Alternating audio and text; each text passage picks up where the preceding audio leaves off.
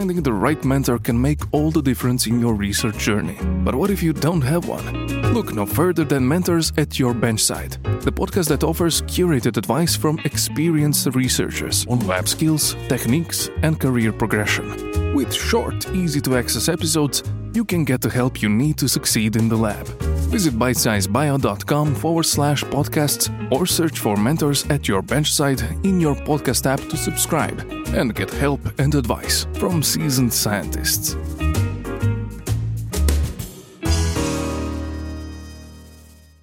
Thank you for downloading the webinars podcast from Bitesize Bio, the missing manual for bioscientists. The full version of this webinar can be viewed by navigating to bitesizebio.com slash webinars and clicking on the name of the sponsor, which can be found in the list on the right hand side of the page. Hello, this is Amanda Welch welcoming you to the Bitesize Bio web seminar, which today is sponsored by Leica Microsystems, which develops and manufactures microscopes and scientific instruments for the analysis of microstructures and nanostructures. Widely recognized for optical precision and innovative technology, the company is one of the market leaders in compound and stereo microscopy, digital microscopy, laser confocal laser scanning, and super resolution microscopy with related imaging systems electron microscopy sample preparation, and surgical microscopy. Today's presentation is titled Laser Microdissection, Dissection Perfection and is being presented by Dr. Raffaella Maria Balestrini and by Falk Schlaudraff. Raffaella is a senior researcher at the National Research Council of Italy's Institute for Sustainable Plant Protection, unit manager for the Turin unit, and she has a PhD in biology and biotechnology of fungi and her degree laurea is in biological sciences. Research, her research focuses mainly on different aspects of plant symbiotic fungi interactions. She's responsible for a UR2 in a national research program and a WP3 in a regional project. She is member of the editorial board of biology and fertility of soils, the review editorial board of Frontiers in Systems Microbiology and Plant Biotic Interactions, and she's the academic editor for PLOS One. In addition to all this, she's also a referee for scientific projects. In 2007, she authored a paper on the laser microdissection application of a broscular mycorrhizal symbiosis that was selected for the Faculty 1000 evaluation. Falk was born in Lüneburg, Germany. After his master's in molecular life science at the University of Lübeck, where he was in the also involved in the undergraduate studies of computer science. He moved to Marburg, where he went to the Philipps University of Marburg, Germany, and later to Ulm, the University of Ulm in Germany, where he worked on and finished his PhD thesis on Parkinson's disease at the laboratory of Professor Birgit Liss. Afterwards, he worked as a scientist on R&D for QIAGEN in Hilden, Germany, before he started Leica Microsystems as product manager in May 2011. As always, we will have a question and answer session after the presentation. So please type any questions that you have into the questions box, which appears on the right hand side of your screen, and I'll put them to Raffaella and Falk at the end. So now, over to you, Raffaella and Falk, for the presentation.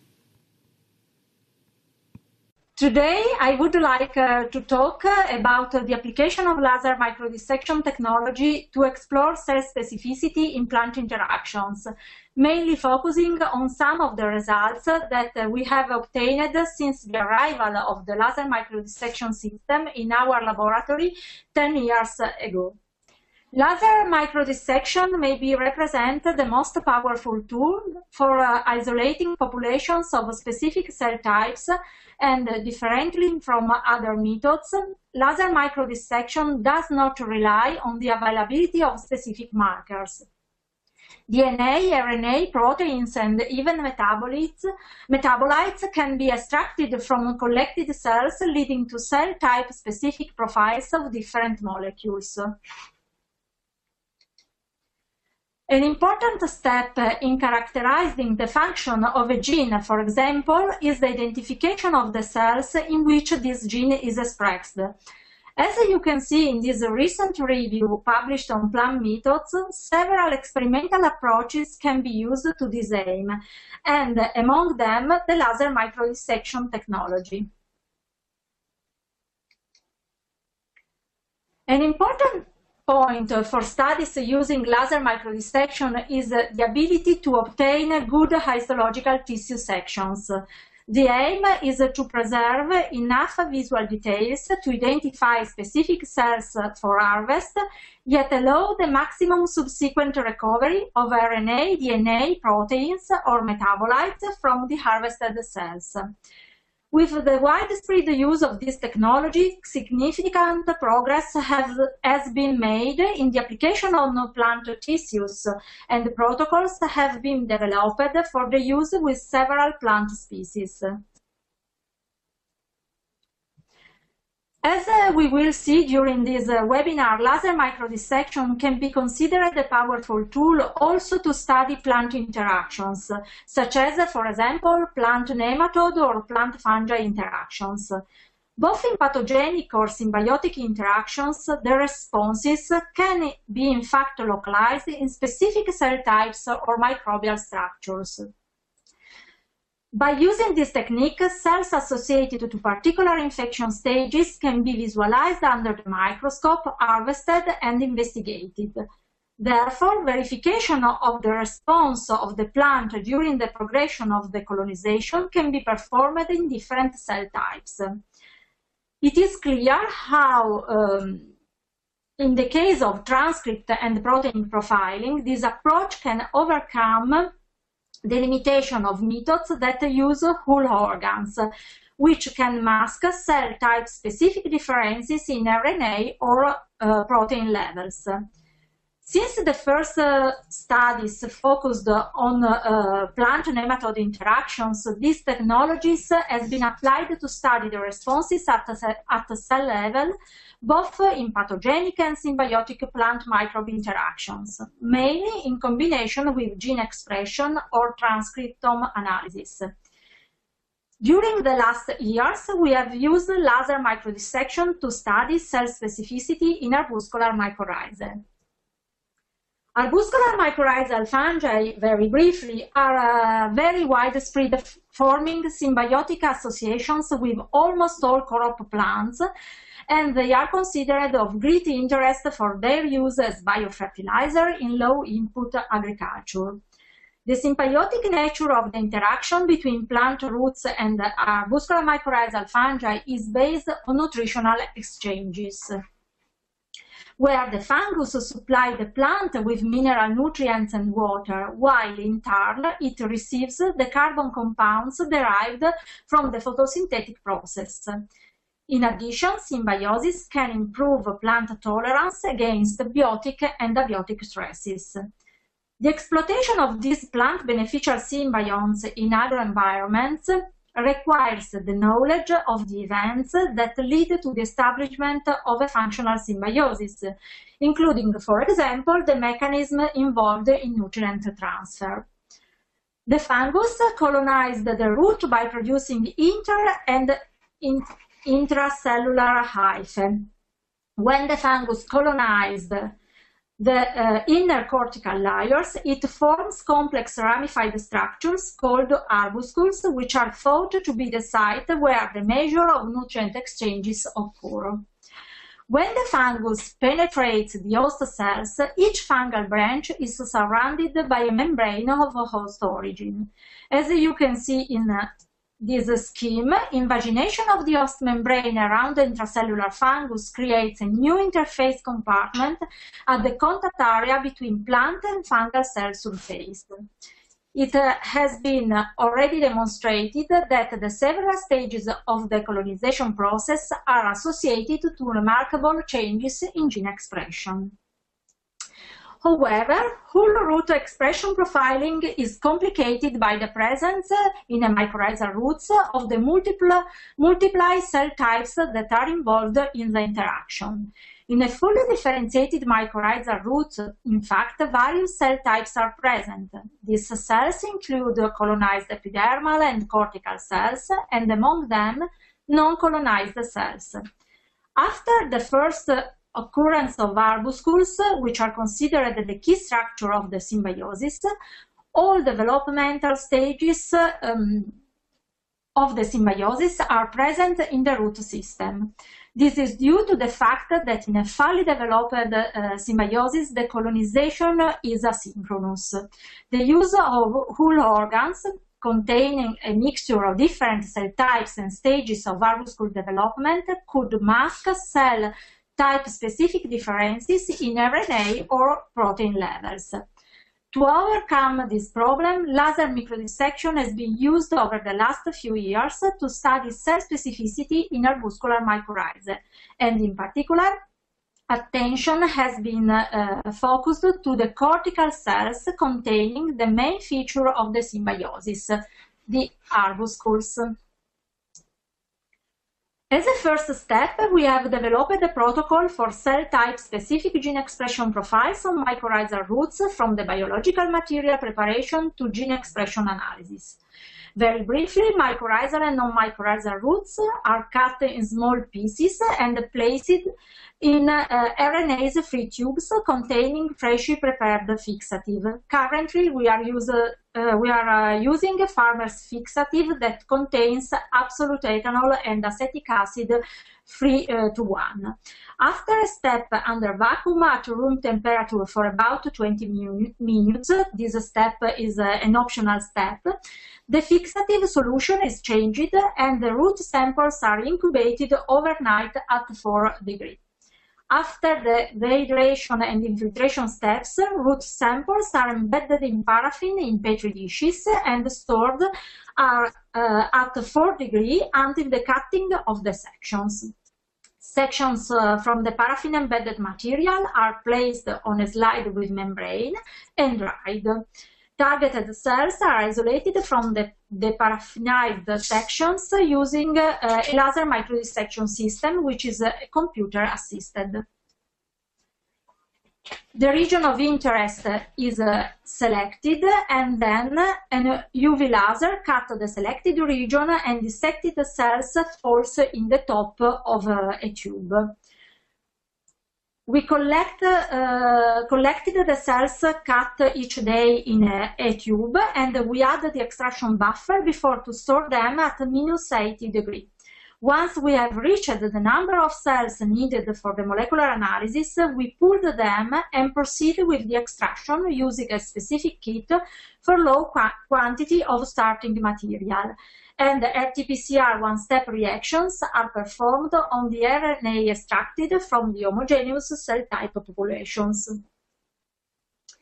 Since phosphate transfer is a key benefit for the plants in the arbuscular mycorrhizal symbiosis, in the first work devoted to set up a protocol to apply this technology to gene expression studies during the symbiosis, we focus on phosphate transporter genes from the plant side, giving attention to tomato, uh, for which there was already a good amount of information about the spatial distribution of transcripts.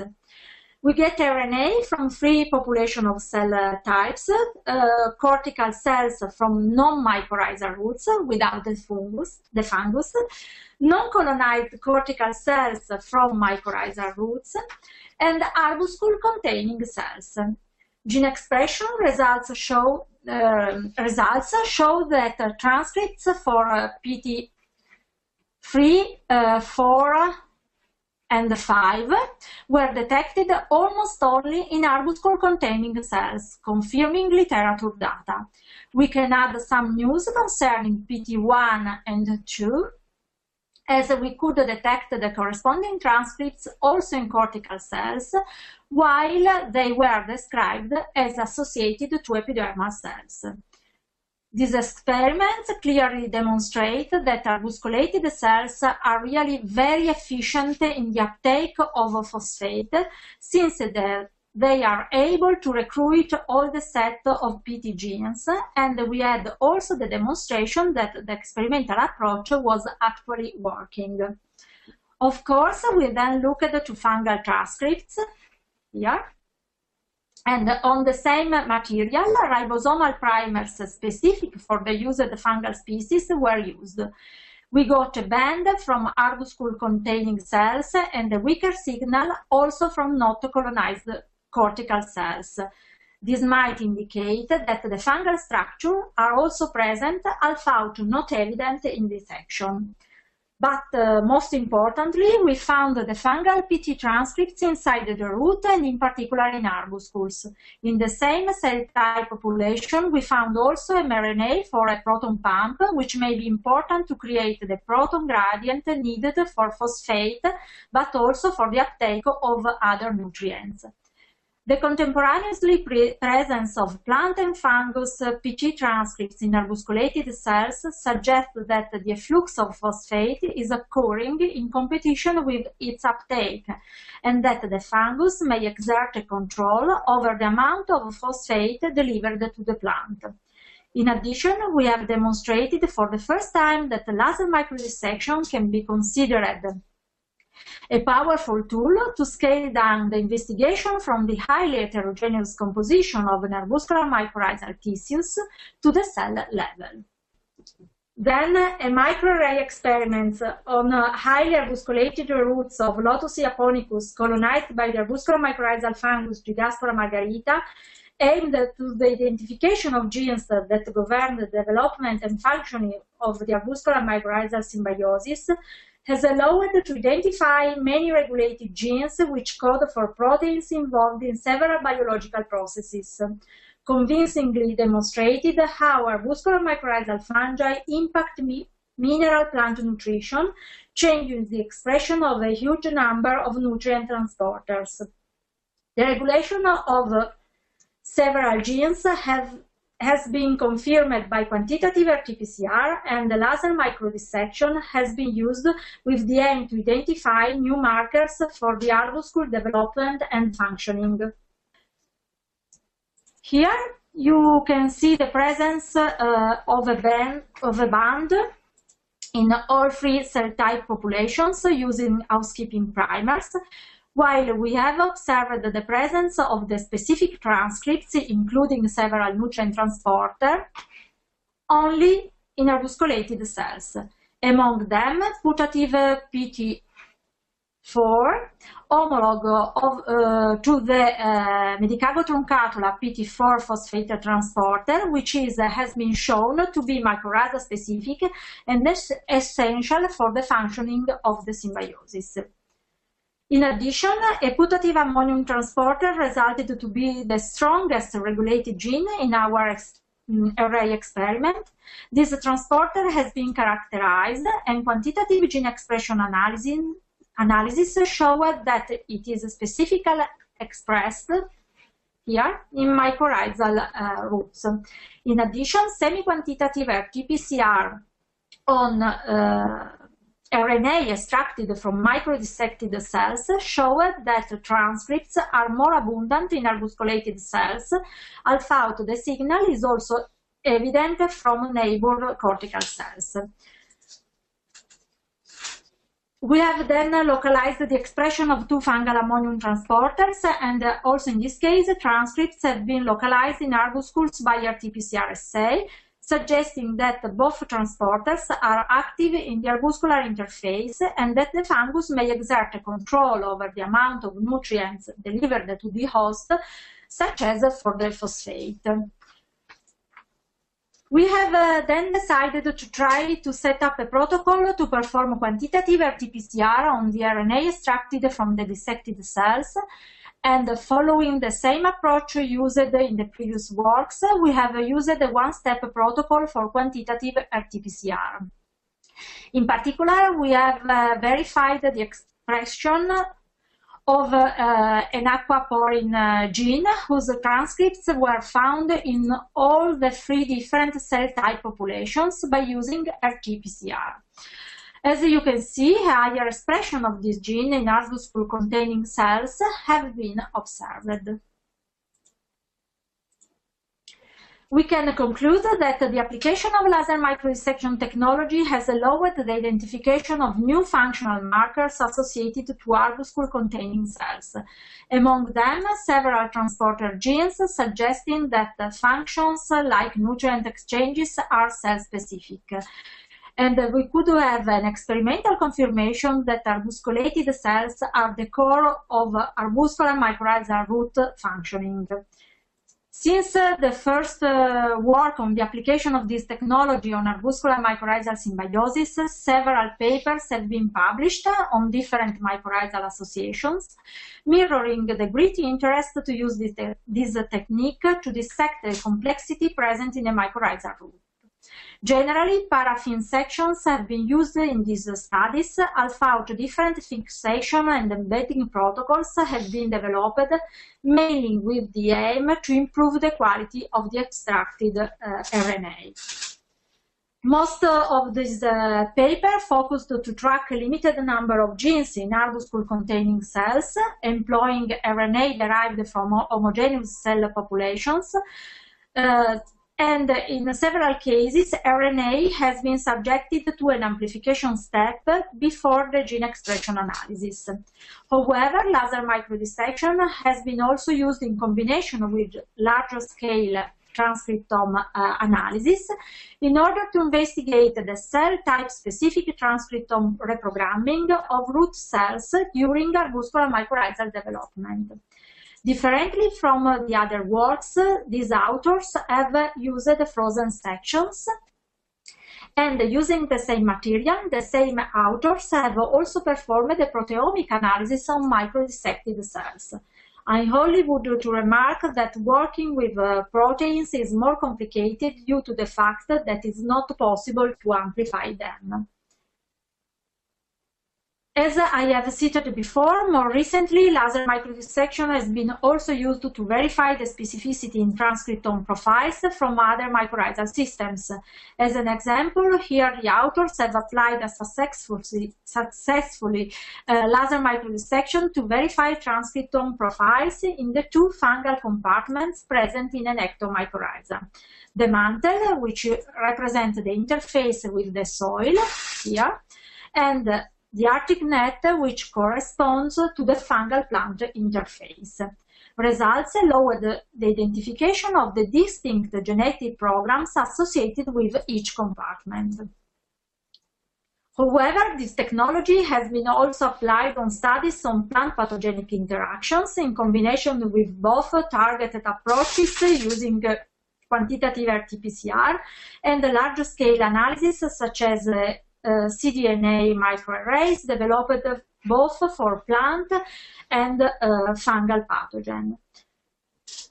Lastly, I would like to end propo mm, proposing a different application. In this case, we have used camellia roots inoculated with a natural substrate, and we have applied laser microdissection to identify among those present in the substrate the arbuscular mycorrhizal fungi which form arbuscules inside the camellia roots through a PCR analysis on DNA extracted from the cells containing the fungal structures.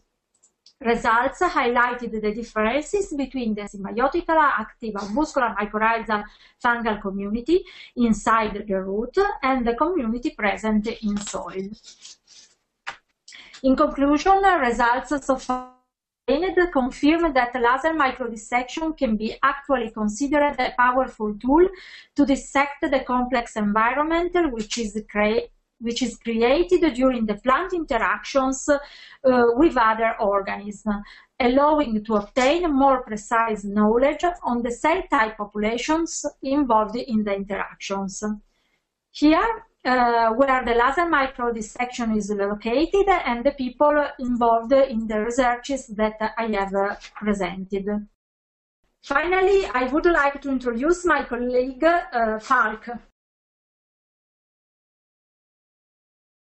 Thank you, Raffaella, for handing over. So my name is Falk Schlaudraff. I'm currently the product manager for the Leica laser microdissection systems, and I will present you today the topic or the final talk of my PhD thesis, which was achieved by the use of these nice machines. So the overall topic is gene expression analysis in Parkinson's disease. And in more detail, I have done a lot of quantitative gene expression analysis of individual human dopaminergic neurons from postmortem midbrain tissue. I will give you some more details about that. Just um, to my person, so this thesis was published, let's say, in 2010, and I've modified it a bit for this nice webinar today. And it was applied in the Institute for General Physiology in the University of Ulm, which is now headed by Professor Liss um, as the Institute for Applied Physiology. My talk is um, split into, let's say, an introduction, a material and methods part, um, some results, and of course, I will summarize my results. I will introduce to you first dopamine, which is, let's say, the most important neuronal um, sensor for Parkinson's disease. then I will spend some words on the basal ganglia. And then I will introduce you briefly what Parkinson's disease is in phenotype and genotype and I will spend some words on the genes I have been investigating and why these were chosen for the investigation. Then I will focus a lot on material and methods because this is really crucial to have valid results at the end, especially if you use human midbrain tissue or human tissue in general. Afterwards, I will um, outline my general approach, how to do the gene expression analysis here. And then I will spend some words on the RNA RIN number, which is um, something good to show that you have a good quality and a good RNA uh, integrity. Then I will show you a basis for human postmortem RNA analysis. And as a result, I will so show you some comparisons of single cell resolution against, um, or let's say, uh, Uh, in contrast to tissue analysis, if you use a whole tissue. Then I will spend some words on dopamine-associated genes, on selected PARK genes, which called, can cause Parkinson's disease, and a small set of activity-regulating ion channels. And at the end, I will summarize. So let's start here. So what you can see here is um, a human midbrain, and in the human midbrain you have in this area two populations of dopaminergic neurons. One is a so-called substantia nigra region, which is projecting into the striatum. And the neighboring region is the ventral tegmental area, so the VTA. And this is all, these are also dopamine producing cells, but the projection site is different. So these are projecting into the limbic system and to the frontal lobe. Dopaminergic neurons produce dopamine, and what you can see here is the dopamine synthesis. So we start with the amino acid L-tyrosine, and this is converted by the key enzyme tyrosine hydroxylase into L-dopa, and L-dopa later on is converted to dopamine. The substantia nigra dopaminergic neurons are involved in Parkinson's disease, while if um, degeneration happens to the VTA area, um, there are different diseases like addiction, schizophrenia, attention deficiency hyperactive syndrome, um, and so on. We will focus today on Parkinson's disease. Here you can see some microscopic images of dopaminergic neurons, which are um, here from the substantia nigra. Um, one is from a Parkinson's disease case and the other one from a control case. And as you will see later on, you cannot really see on the individual cell level a difference. Coming to the basal ganglia. So the basal ganglia, say they have a so-called um, uh, output core, so the motor cortex is doing our movement. You might all know that Parkinson's disease has something to do with a strange move, walking and so on, and the tremor. And what we have here is we have another projection site from the cortex to the striatum, and in the striatum we have some medium spiny neurons, which are exposing D2, so dopamine receptors of the type D2, or dopamine receptors of the type D1. Dopamine is produced intrinsically in the substantia nigra, as we have just learned, and these neurons are projecting into the striatum. And if they spill out the dopamine here, they can either activate the D1 type um, neurons or deactivate or silence the D2 presenting neurons. Now we have also an output core of the basal ganglia, which has a direct effect or input to the or indirect input to the motor cortex again. And um, in a normal individuum, this is all in balance. So from the striatum, we have a direct input, which is, let's say, blocking or silencing the output core. So if we have a lot of dopamine here, this one is activated and we have um, a stronger block. And on the other way, it's a bit more complicated, but simply keep in mind here we have a positive input, which is more activating, but this one can be blocked by dopamine if he has a lot of dopamine. And this way, we are, let's say, in balance, and this is what a normal human being would expose, and then everything is okay, like in this control case. And remember that all my studies are only on the neurons which are living or habited here in the substantia nigra. And this is um, how they look like before and after the laser microdissection process. So I've worked on individual neurons. I will come to this later. Now let's have the other case. In case of Parkinson's disease, you might have heard already that a lot of these dopaminergic neurons in the substantia nigra are gone.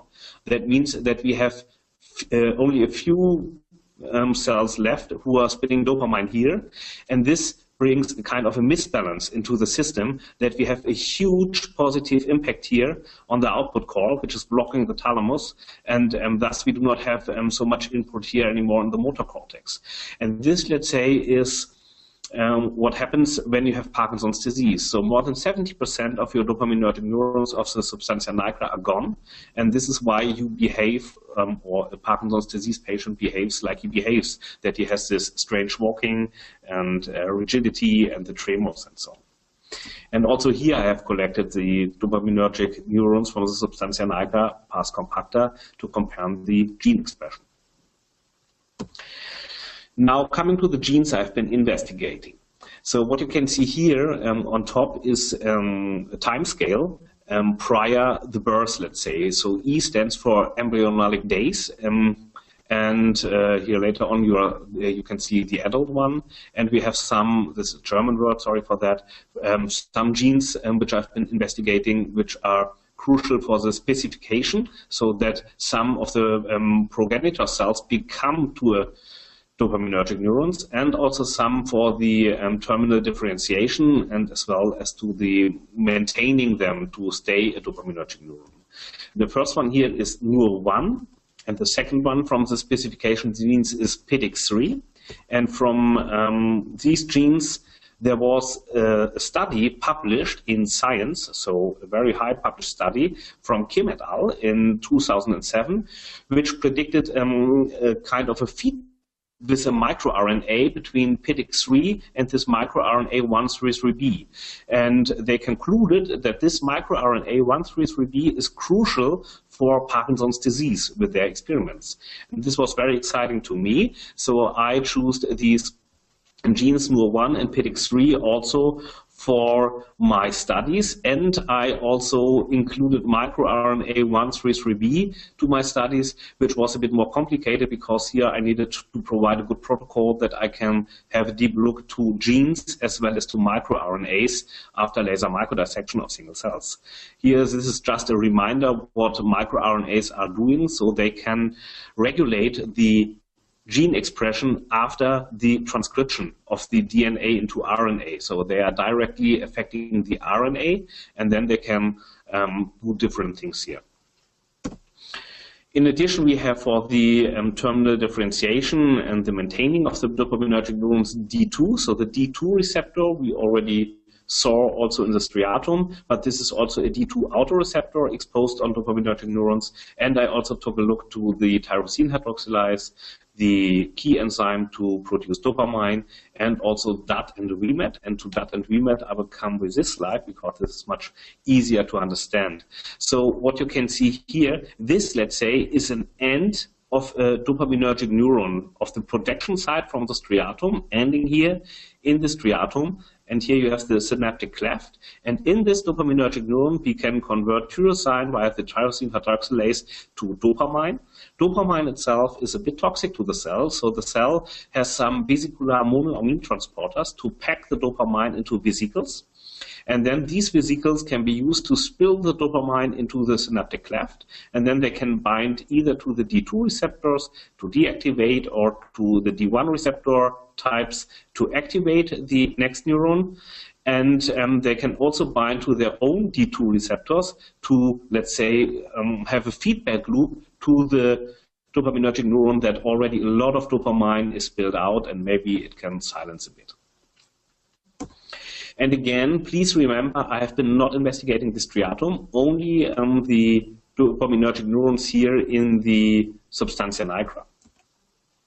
Tyrosine hydroxylase I already explained, as well as the um, Ah, I forgot that. So that is a dopamine transporter. So after the dopamine is in the synaptic cleft, it can be transported back into the cell and repacked into vesicles via the dopamine transporter DAT into the cell. And again with VMAT, the vesicular monoamine transporter into the vesicles. Then some other genes I've been investigating were the so-called PARK genes. You might have heard of the PARK genes. So for some of the Parkinson's disease cases in the world, we already know that this is related to DNA mutations. And one of the most prominent ones here is alpha-synuclein. Many studies have been applied to alpha to investigate alpha-synuclein and how it behaves in Parkinson's disease. And one um, uh, of the latest ones which were discovered causing Parkinson's disease is LRRK2. And I will only, so we have done also studies on all the rest of these um, uh, proteins or uh, the RNAs behind these proteins, but I will concentrate here on alpha-synuclein and LRRK2. Alpha-synuclein um, can be gene doses variants or also um, uh, part 1 and part 4, and they both lead to dominant familiar Parkinson forms, uh, uh, disease forms. LRRK2 is also a dominant uh, mutation, so if you have um, these if you're unlucky and you have these mutations, you have a very high probability to suffer from Parkinson's disease after a certain age. So, and of course, my former boss, Professor Liss, she is very um, in doing very good in doing electrophysiology, and she likes ion channels. So, I of course had also to investigate some ion channels of the dopaminergic neurons, and I have simply separated the ion channels. I will show you later on um, the RNA results behind these ion channels into activating channels, which are marked here all in green. So this is HC, uh, HCN2, Cav 1.3, and the NMDR receptor.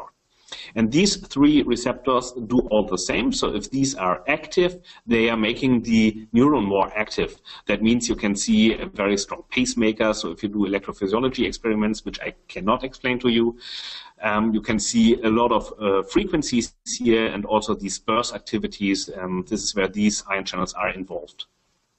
And on the other hand, we have some like the um, KV 4.3, GIRK2, so D2, we already um, learned this is a dopamine receptor, and this is connected to GIRK2, and this is how it can silence the cell and also um, KIR 6.2 and SUR1 forming the KATP channel. These are all for um, or these are all acting more inhibitory to the cell. So they can really silence the cell that the frequency is much less compared to the activity promoting ones. And they can also cause the neuron to be complete silence, that they have no activity at all. This is what you usually do in a um, in an electrophysiology experiment to find out if this is really a dopaminergic neuron. You simply give it or expose it to some dopamine, and then you will see that the activity gets lost because of the D2 receptor and GIRK2, which is exposed uh, usually in dopaminergic neurons.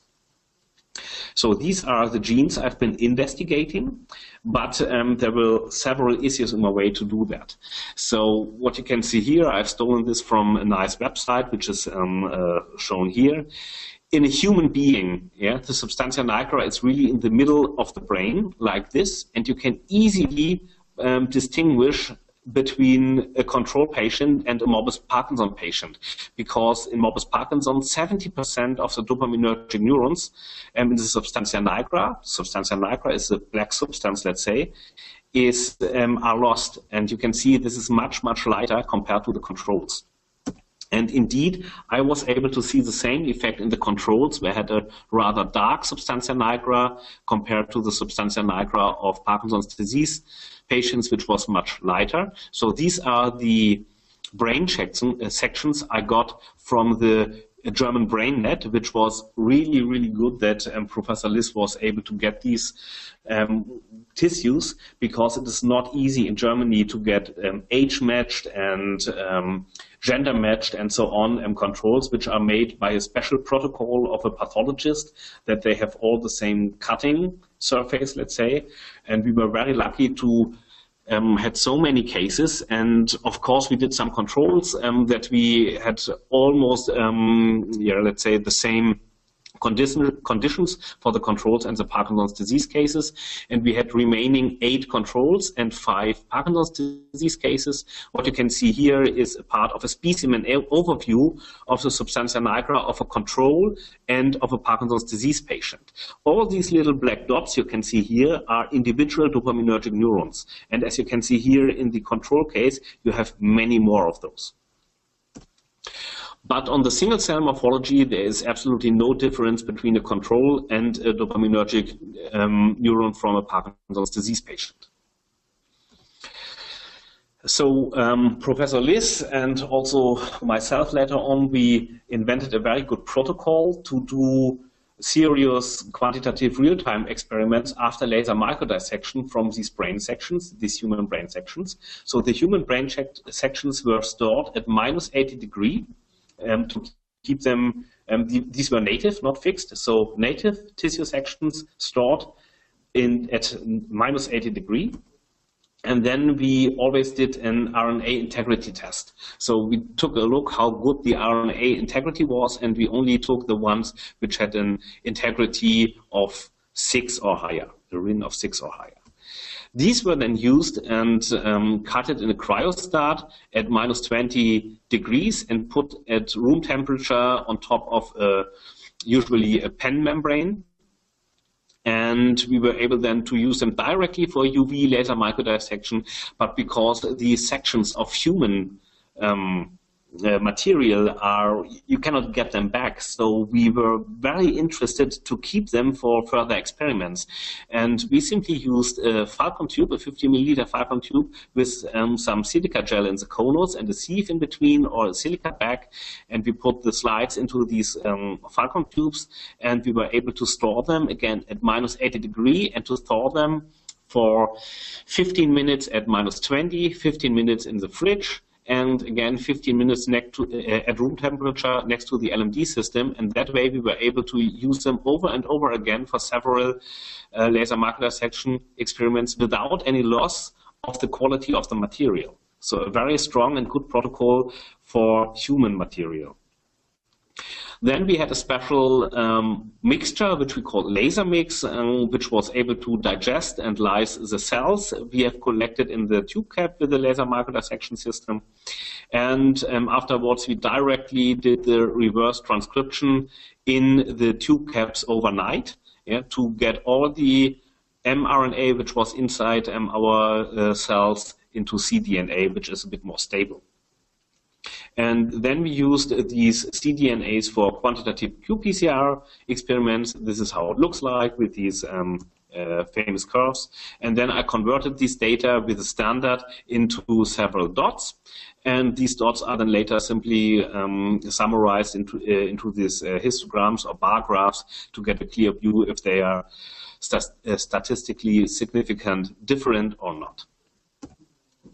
And this protocol was not only good to conserve the tissue of the human um, brain sections for several experiments. It is also very, very good procedure and described in the protocol, um, which maintains the RNA quality. So we got feedback from one of the editors uh, when we tried to publish that he didn't believe that the RNA integrity of the beginning of the cryosection here is the same um, as uh, after all the processing with fixation and staining and laser microdissection and so on. And that way we simply tested this with a mouse brain where we collected um, every second section on a slide and um, applied our whole procedure. And uh, every first section, so the, the odd ones were collected into liquid nitrogen, and we then compared after the whole process with the native ones, the RNA integrity, and there was no difference. This is something you can find on the Leica Science Lab. The RNA integrity, just to remind you how this works. So it's basically, um, it's a system from Agilent, and you have here um, uh, a small chip, a glass chip, let's say, which makes um, nothing more than a capillary electrophoresis of your individual spots you're loading here. And then you get a kind of a gel view and also this electropherogram. And you also get a RIN number and a RIN of 10, like this example, makes it perfect quality, and a RIN of 1 uh, means for you it's completely degraded, do not use it. The truth for human material is usually somewhere in between. Why am I telling this to you? Because it is very, very important. Um, we already discovered that there is a kind of a threshold of assay length you can use. So what you can see here on the left side is a um, human tissue with a RIN of 8.8, so very, very high quality. And here we use two different assays spanning the same intron-intron gap, um, both for the neuronal enolase ENO2, one with a length of 108 base pairs of the amplicon, and the other assay with a length of 77 base pairs.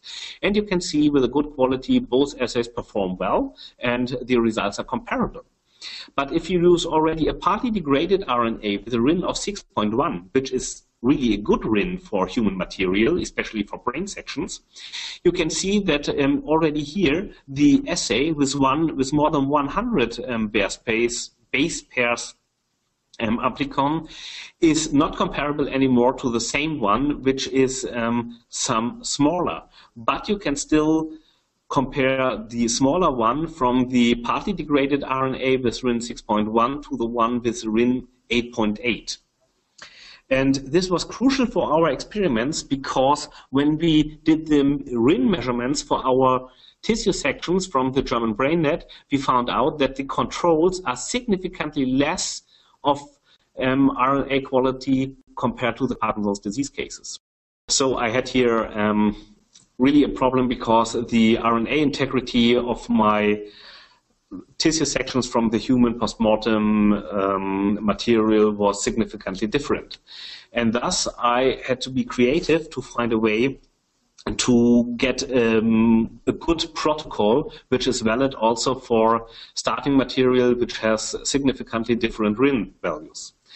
And what I did is I simply took some RNA of very, very high quality, which was completely undegraded, and um, I take some of this and store it as minus 80 degree, and the rest I put on a heater by 70 degrees Celsius for 30 minutes, and afterwards I extracted again some of the material and put it to the freezer.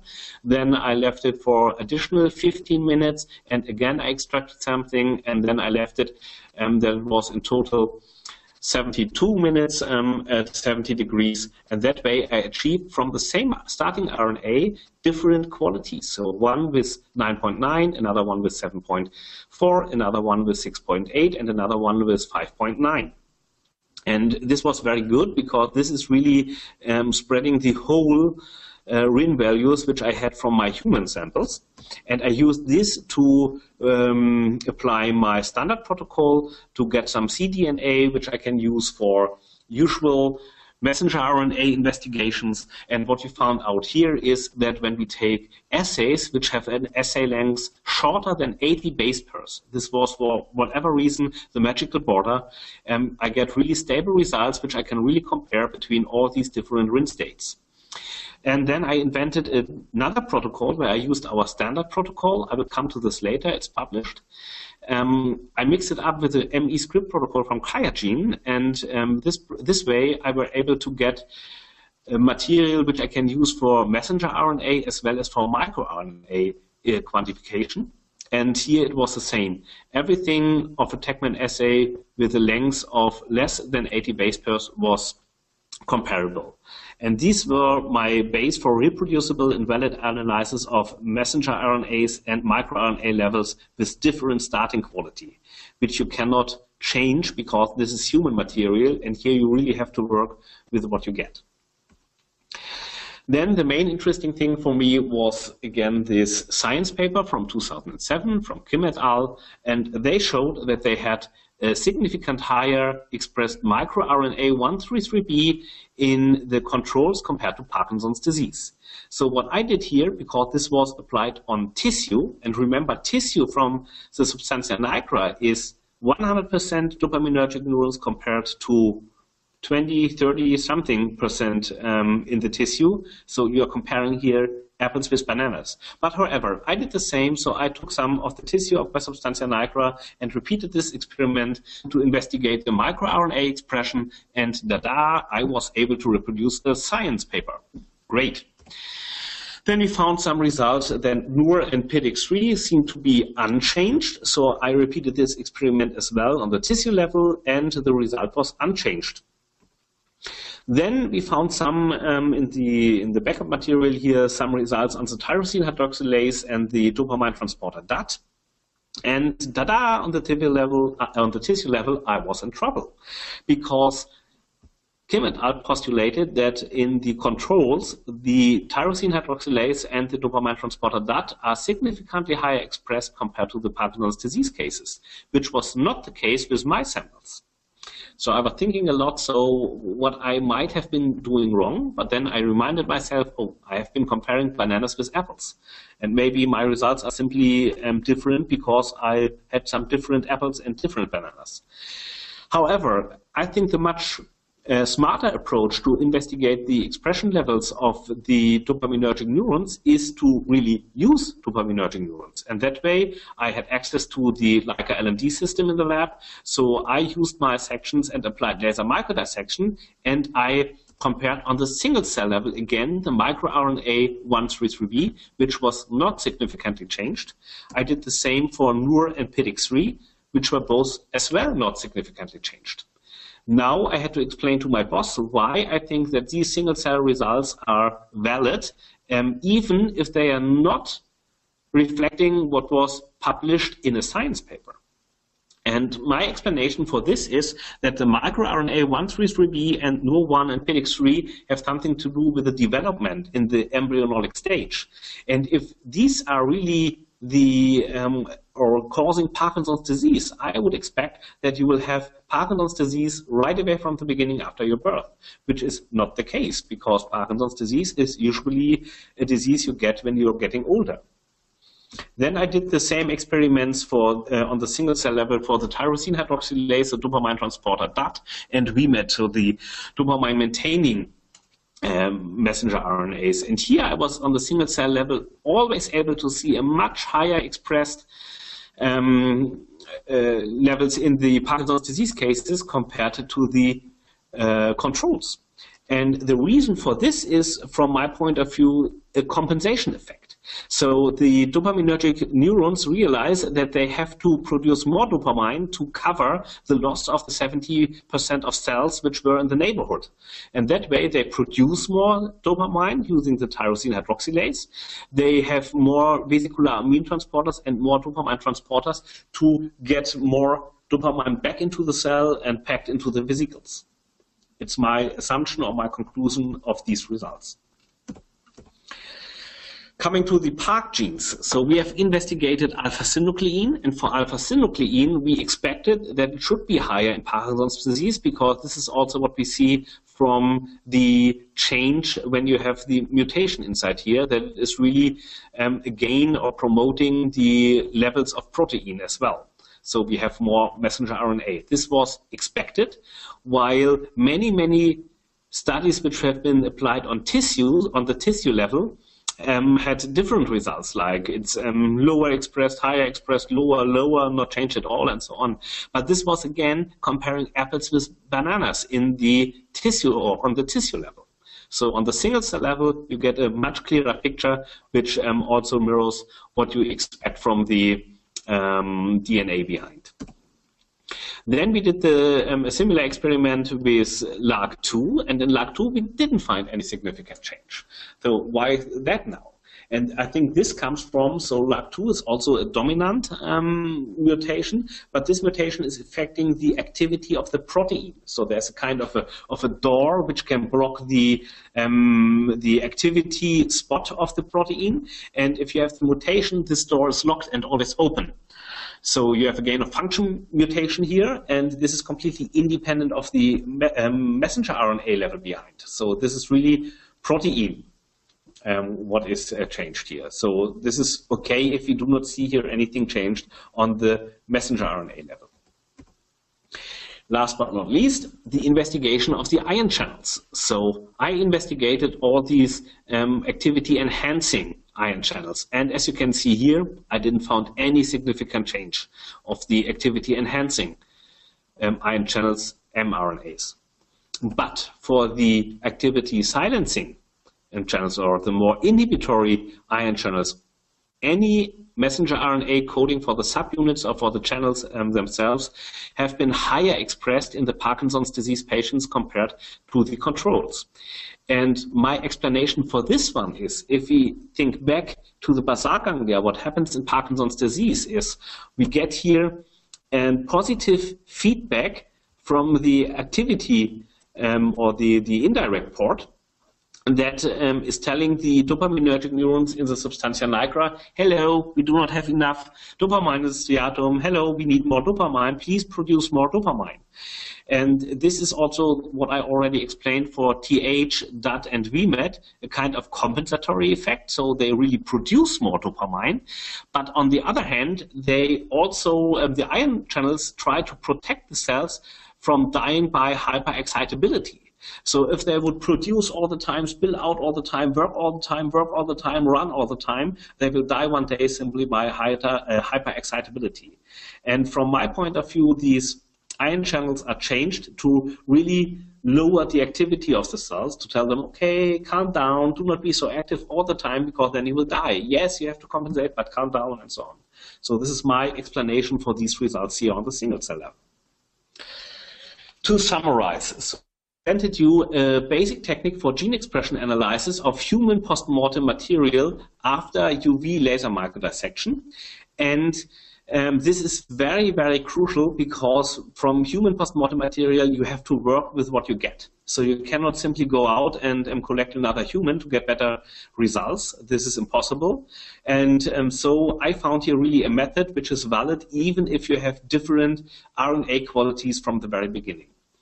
And then I was also able to show you that there is a crucial need for single cell resolution in some diseases or in heterogeneous tissues like in Parkinson's disease. Because if you would here compare only tissue with tissue, you will be comparing apples with bananas and you will get um, complete um, mixed up results because you are starting with heterogeneous material.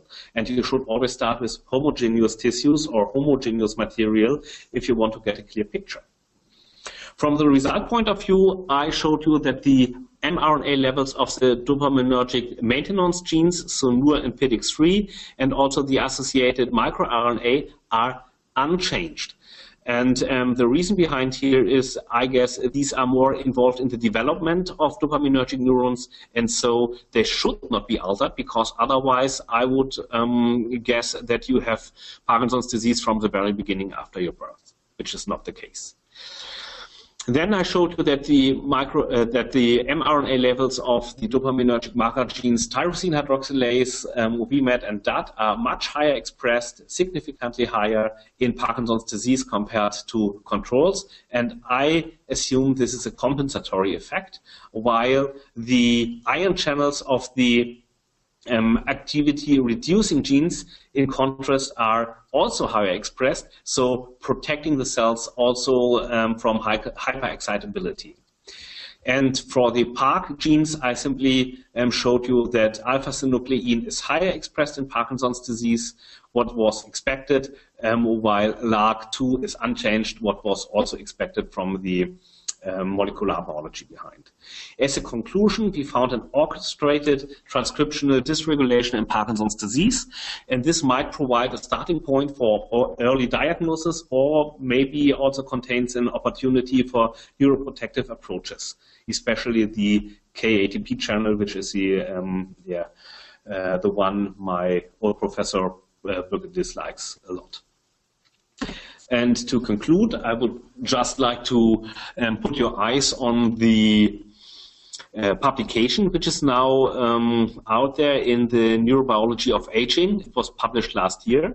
So you can see my PhD thesis was finished in 2010, and it can take still a long time to get this published in a scientific journal. So to all the PhD students out there listening here, yeah, keep going. it is worth it. And uh, the protocols, or the main protocol, is published here in the methods in uh, molecular biology. And here you can really find everything on the methods, um, how to, to prepare your samples and to get um, valid results. And for the microRNAs, you should take a look into the neurobiology of aging. The others um, are simply, let's say, more or less side effects. So nature genetics, yeah, very nice. Simply because I had access um, to the LMD system, to the Leica LMD at the lab, and I was able to use it for cooperations, which were very, very fruitful because I was really able to help many people here to get um, much better and homogeneous and pure starting material for their experiments. So many thanks for listening. This was from my side, and I guess I will hand over again um, to start and open the discussion. Many thanks. Thanks, Raffaella and Falk. That was an excellent presentation. We have a few questions from the audience. If anyone else has a question, please feel free to post it in the questions box that appears on the right of your screen. So our first question is from Elizabeth. Is she asks, is it possible to obtain high quality RNA by laser microdissection from paraffin embedded PFA fixed sections to perform qPCR experiments? Okay, this so is speaking. Yeah, so I can start. So let's say for paraffin embedded sections, the main problem is that the paraffin is already starting to degrade the RNA. So we, you will not get better quality after the LMD procedure, but you can um, sustain the quality you have from the beginning. So if your quality of your tissue with the paraffin is okay at the very beginning, and you have, um, or you can find many protocols in our citation list, you can sustain this quality. So after the, the whole process, mounting your section, stain it and fix it on the slide, applying laser micro dissection, you will have the sections or the dissectates, uh, the desired regions in the cap of your tube, and these will have the same quality as the starting material if you use a proper protocol. And uh, if I can add something, uh, it is also important not to use formalin, uh, paraformaldehyde to fix uh, the material, since uh, generally for in situ hybridization, for example, paraformaldehyde is used in combination with paraffin embedding, but it is not possible for laser microdissection. Okay. That's a valid point. So you need to you need to deparaffinize before you apply the laser. Otherwise, um, you will not be able to cut your sections. Mm -hmm. That's true. Thank you, Raffaella.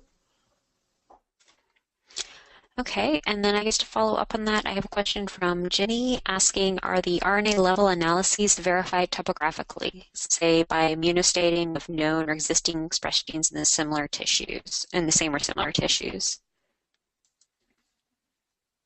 So if this question was um, to my topic, I did not did um, any in situ hybridizations. What we have done is we simply took the human brain atlas as well as the mouse brain atlas to um, get an idea of which uh, genes um, seem to be expressed because these um, atlas have been designed after in situ hybridization, but you can see from the um, Allen Brain Institute, which are providing these um, atlas for the human brain and the murine brain, they are doing the in situ first, and afterwards they use laser microdissection, and it's a Leica LMD they have there to verify the results from the in situ.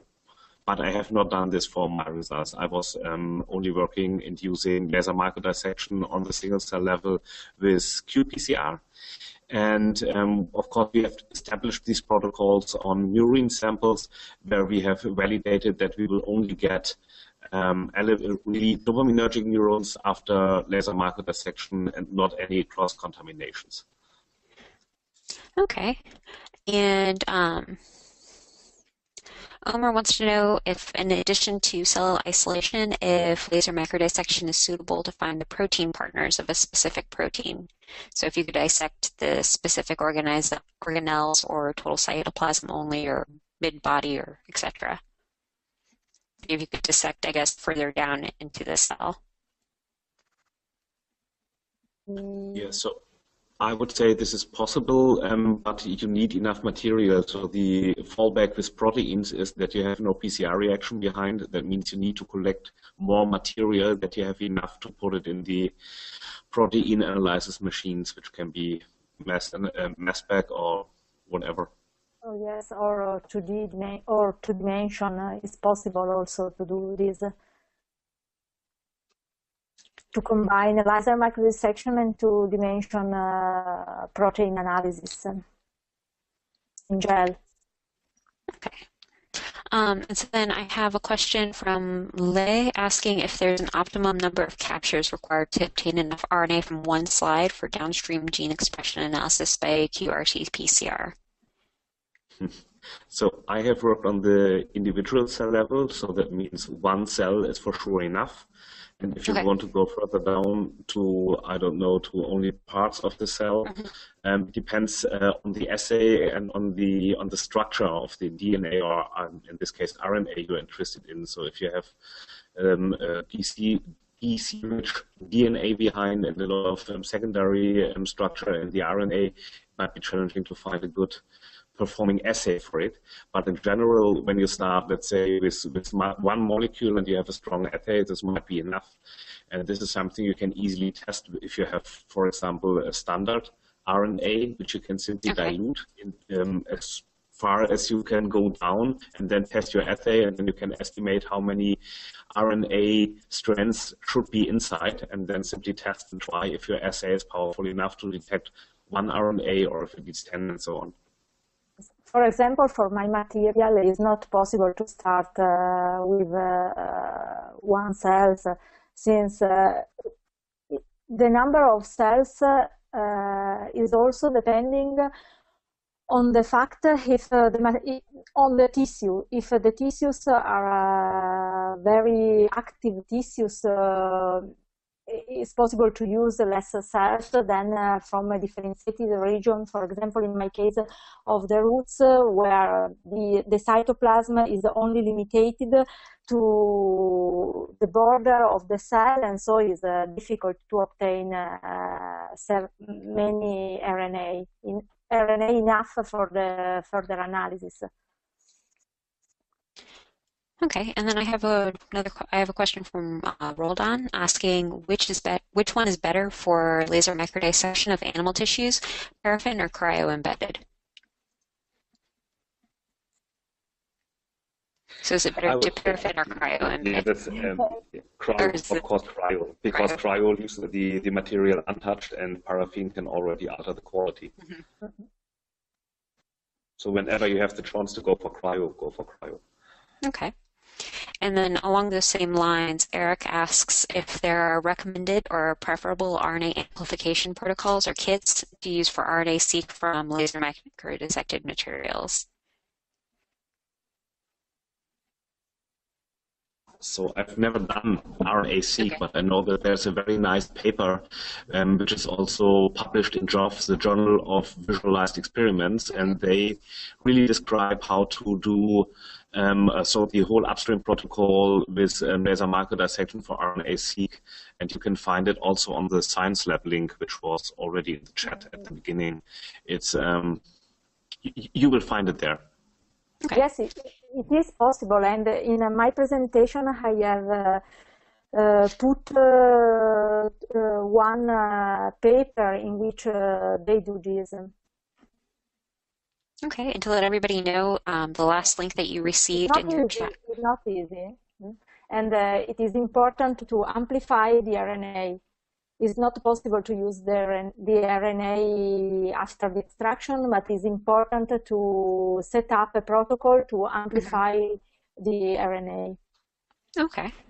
And to let everybody in the audience know, the last link that you received in your chat box is to the Leica Science Lab, and that will give you um, links to talking about RNA-seq and the applications to the answer to this question.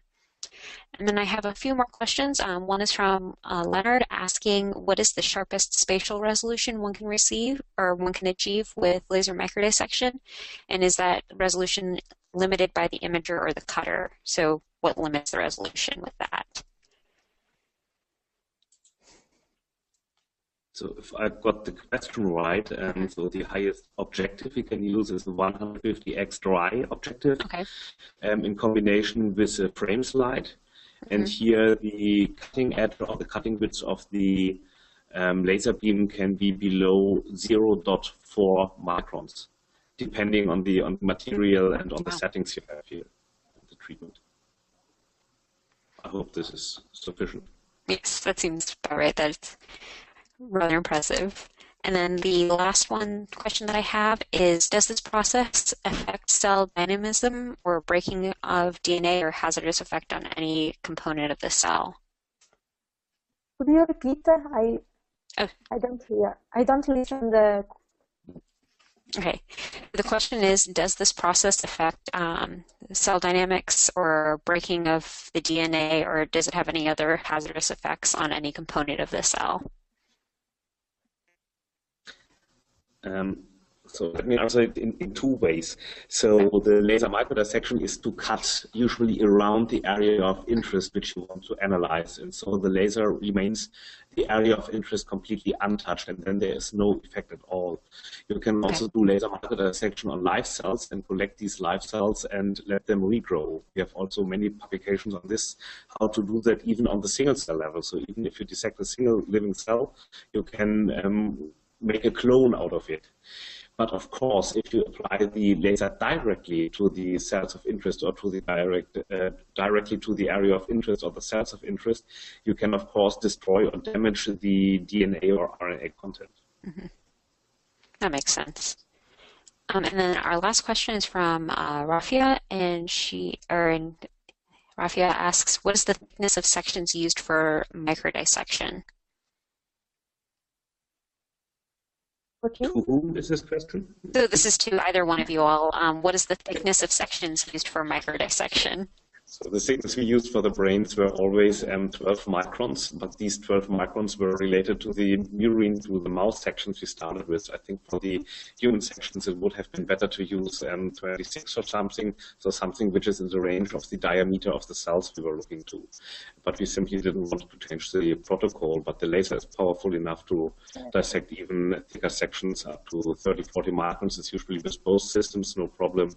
And we have some users who are dissecting with a single cut in 10x magnification, even wood sections of um, several hundred microns with a single cut. Yes, but it depends on the material, I think. Okay, and that's the last of our questions. So that brings us to the end of the seminar. So thanks again, Raphael and Falk, for a very illuminating presentation and great discussion. And thanks also to our sponsor, Leica.